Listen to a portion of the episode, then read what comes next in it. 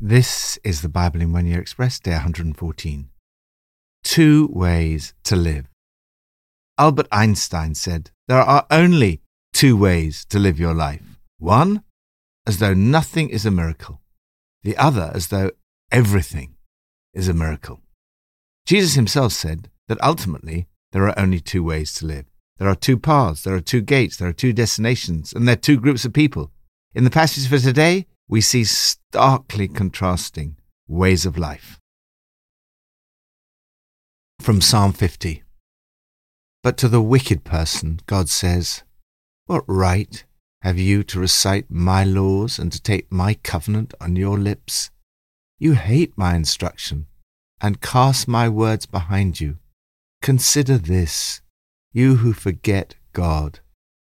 Those who sacrifice thank offerings honor me and to the blameless I will show my salvation.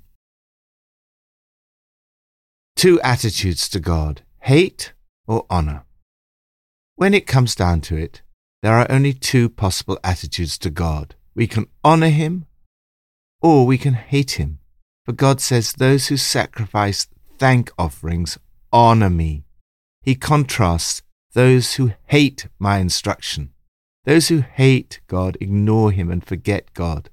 The 20th century saw the terrible consequences of the actions of those who forgot God and hated his instruction. As the great Russian novelist Alexander Solzhenitsyn considered the terrible disasters that swallowed up some 60 million Russians, he saw the principal trait of the 20th century was that people had forgotten God. This does not just apply to other people, it applies to us all. Do you find that sometimes, possibly because everything seems to be going well in your life, you forget to pray, read the Bible, or give thanks to God for all his blessings? It's almost as if you have forgotten about God. There are times in all our lives when we forget God and mess things up. The contrast to forgetting God is a life honoring Him one full of thankfulness and praise. It's the praising life that honors me. As soon as you set your foot on the way, I'll show you my salvation. Lord, today I want to honor you by offering a sacrifice of thanks.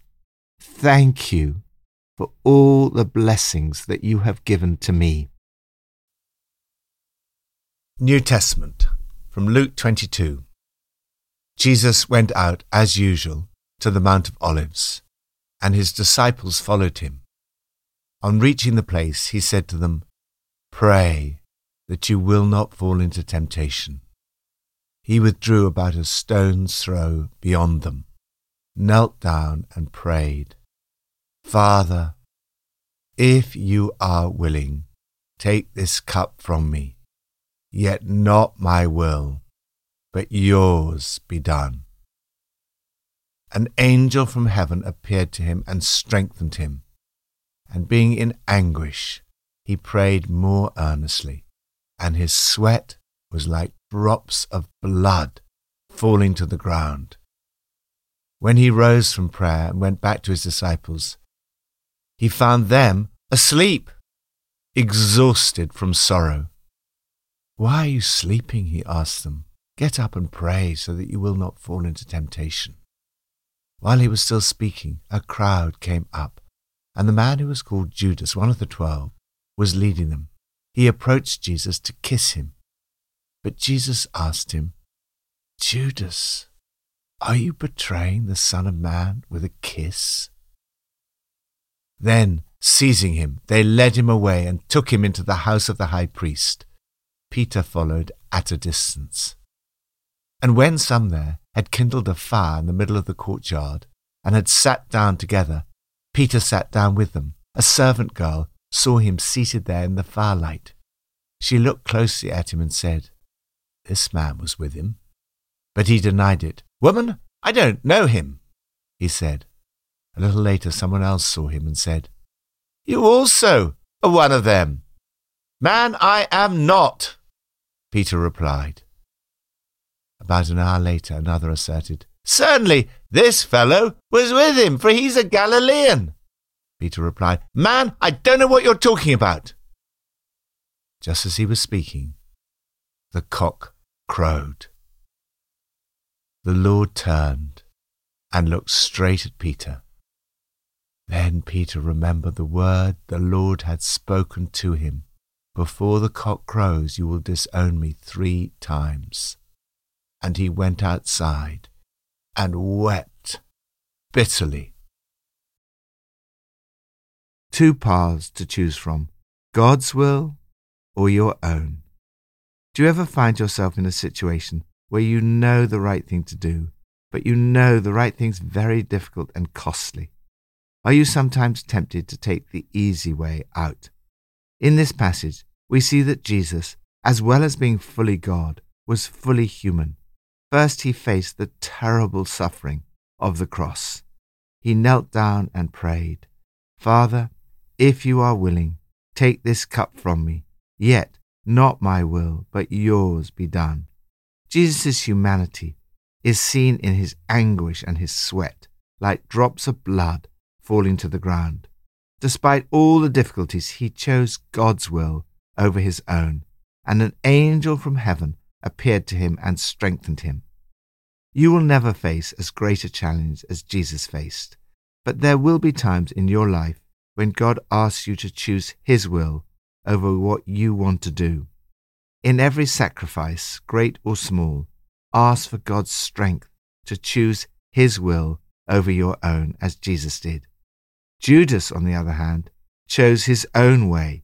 With a kiss, he betrayed the one who'd loved him. We see a stark contrast between Jesus and Judas. On the one hand, as Jesus prayed, an angel from heaven appeared to him and strengthened him. On the other hand, we see that the result of Judas's act of betrayal, when darkness reigns, is hellish. If you feel, as I do, that you could never be quite like Jesus, but desperately don't want to be like Judas, then Peter gives us all hope. Peter messed up, as we all do, and yet God used him. Peter's first mistake was to follow at a distance. When others are hostile towards Jesus, it's tempting to put a bit of distance between us and him, not to align ourselves too closely with Jesus.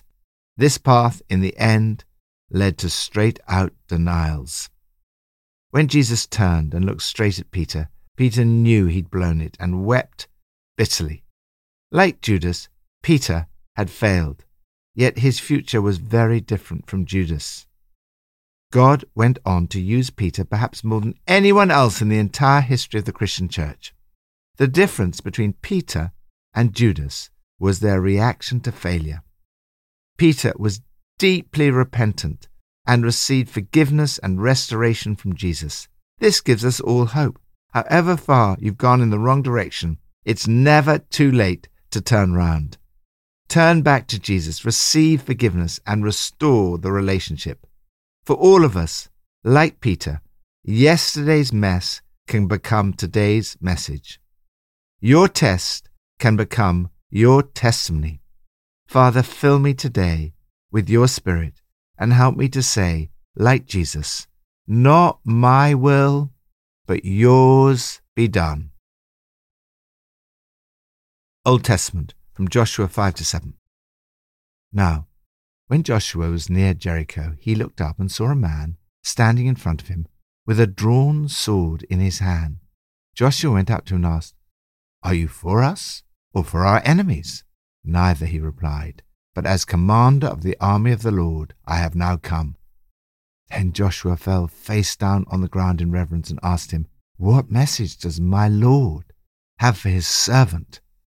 The commander of the Lord's army replied, Take off your sandals, for the place where you are standing is holy. And Joshua did so. Achan replied, It's true.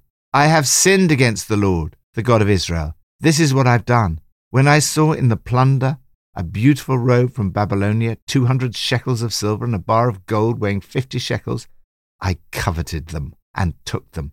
They're hidden in the ground inside my tent with the silver underneath.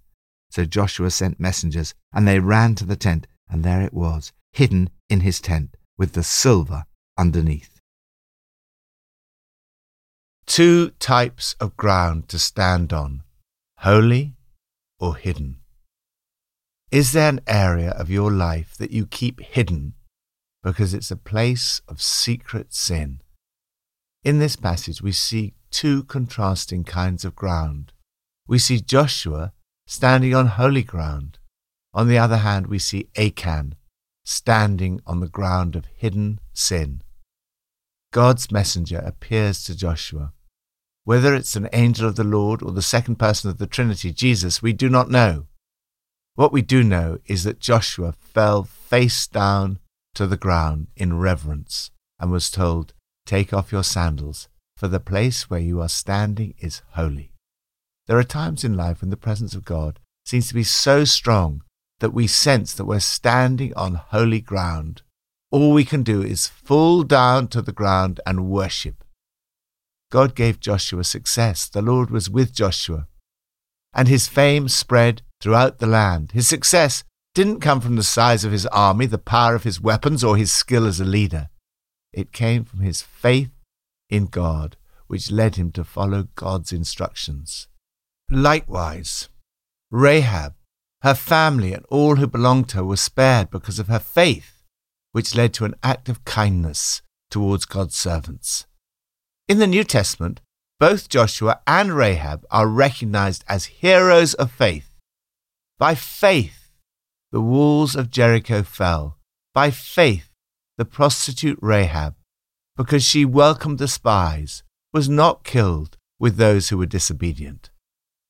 The book of Joshua raises many difficult questions to which we may struggle to find answers.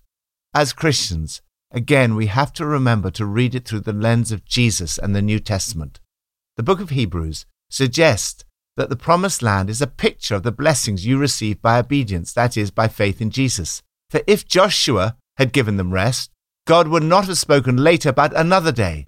Let us, therefore, make every effort to enter that rest, so that no one will fall by following their example of disobedience. One incident of such disobedience is seen in Achan, whose coveting led to him disobeying God and taking silver and gold, which he eventually admits are hidden in the ground inside my tent. Sure enough, Joshua's messengers ran to the tent, and there it was, hidden in his tent, with the silver underneath. We need to be aware of the danger of compartmentalizing our lives. Like Achan's tent, everything can look respectable on the surface, but underneath, hidden away, there lurks sin.